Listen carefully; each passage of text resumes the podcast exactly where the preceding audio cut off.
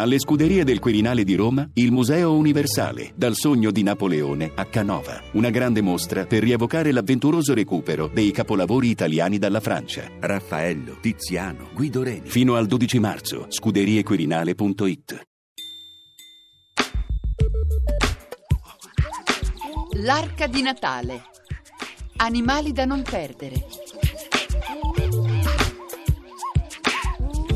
Il simbolo della longevità, della pazienza, della lentezza. È la testudo Irmanni, la testuggine di terra, diffusa nei territori costieri dell'Europa mediterranea, dalla Catalogna alla penisola italiana, Sardegna e Sicilia comprese. Ah ah ah, la gazzella nel deserto che fa glu glu glu, il leone nella giungla che fa i i i, il gorilla sulla palma che fa. In molte aree italiane la lingua greca ha lasciato tracce radicate, tra cui il termine per indicare la testuggine, usato in Basilicata e Calabria nella zona del Pollino.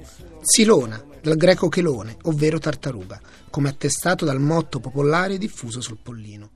Santo Nicola, nu passo i Silona, Santa Lucia, nu passo i Gaggina, Santo Natale, nu passo i cani dove la credenza voleva che le ore di luce aumentassero dall'autunno gradualmente, per San Nicola, il 6 dicembre, di un passettino piccolo come quello della tartaruga, per Santa Lucia, 13 dicembre, di un passo più lungo come quello della gallina ed infine per il Santo Natale con un passo paragonabile a quello del cane.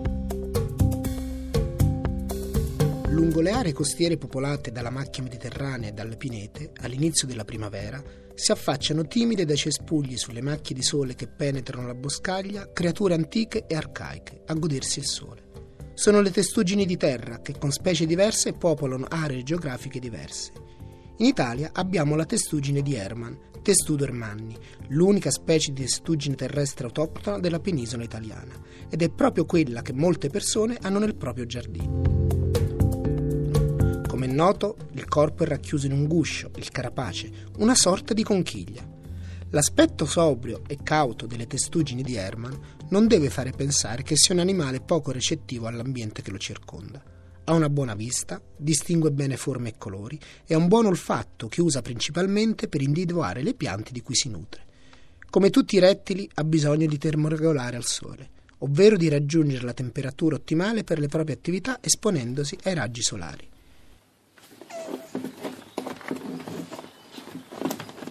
Gli accoppiamenti possono avvenire in qualsiasi periodo dell'anno, a seconda delle regioni, ma generalmente in primavera.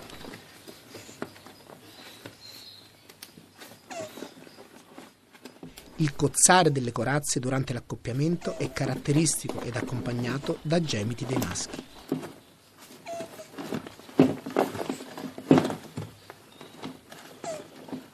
La femmina scava una buca ove depone generalmente una a quattro uova ovali che poi sotterra, il tutto in circa 2-3 ore.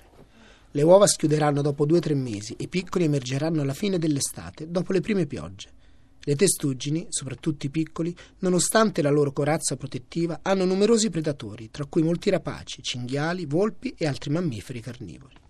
Ma quanto rischia la testuggine? Livello di rischio 2 in pericolo. Il problema principale per la conservazione non sono i predatori. Il legame con l'uomo è antico, controverso e variegato. In passato la carne di tartaruga era ampiamente usata come fonte alimentare. Alcuni ordini monastici ne allevavano in gran quantità soprattutto per gli infermi, perché il consumo di carne di tartaruga era consentito dalla Chiesa cattolica anche durante i giorni di astinenza. Le testuggini terrestri sono i rettili più conosciuti e contemporaneamente più minacciati da cause antropiche oltre che per la distruzione degli habitat, anche dalla meccanizzazione dell'agricoltura e dal prelievo e il commercio illegale di individui raccolti in natura.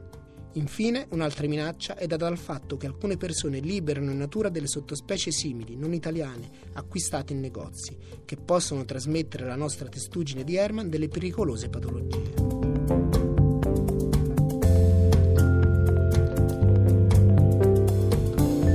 L'arca di Natale Antonio Romano ha raccontato La tartaruga terrestre.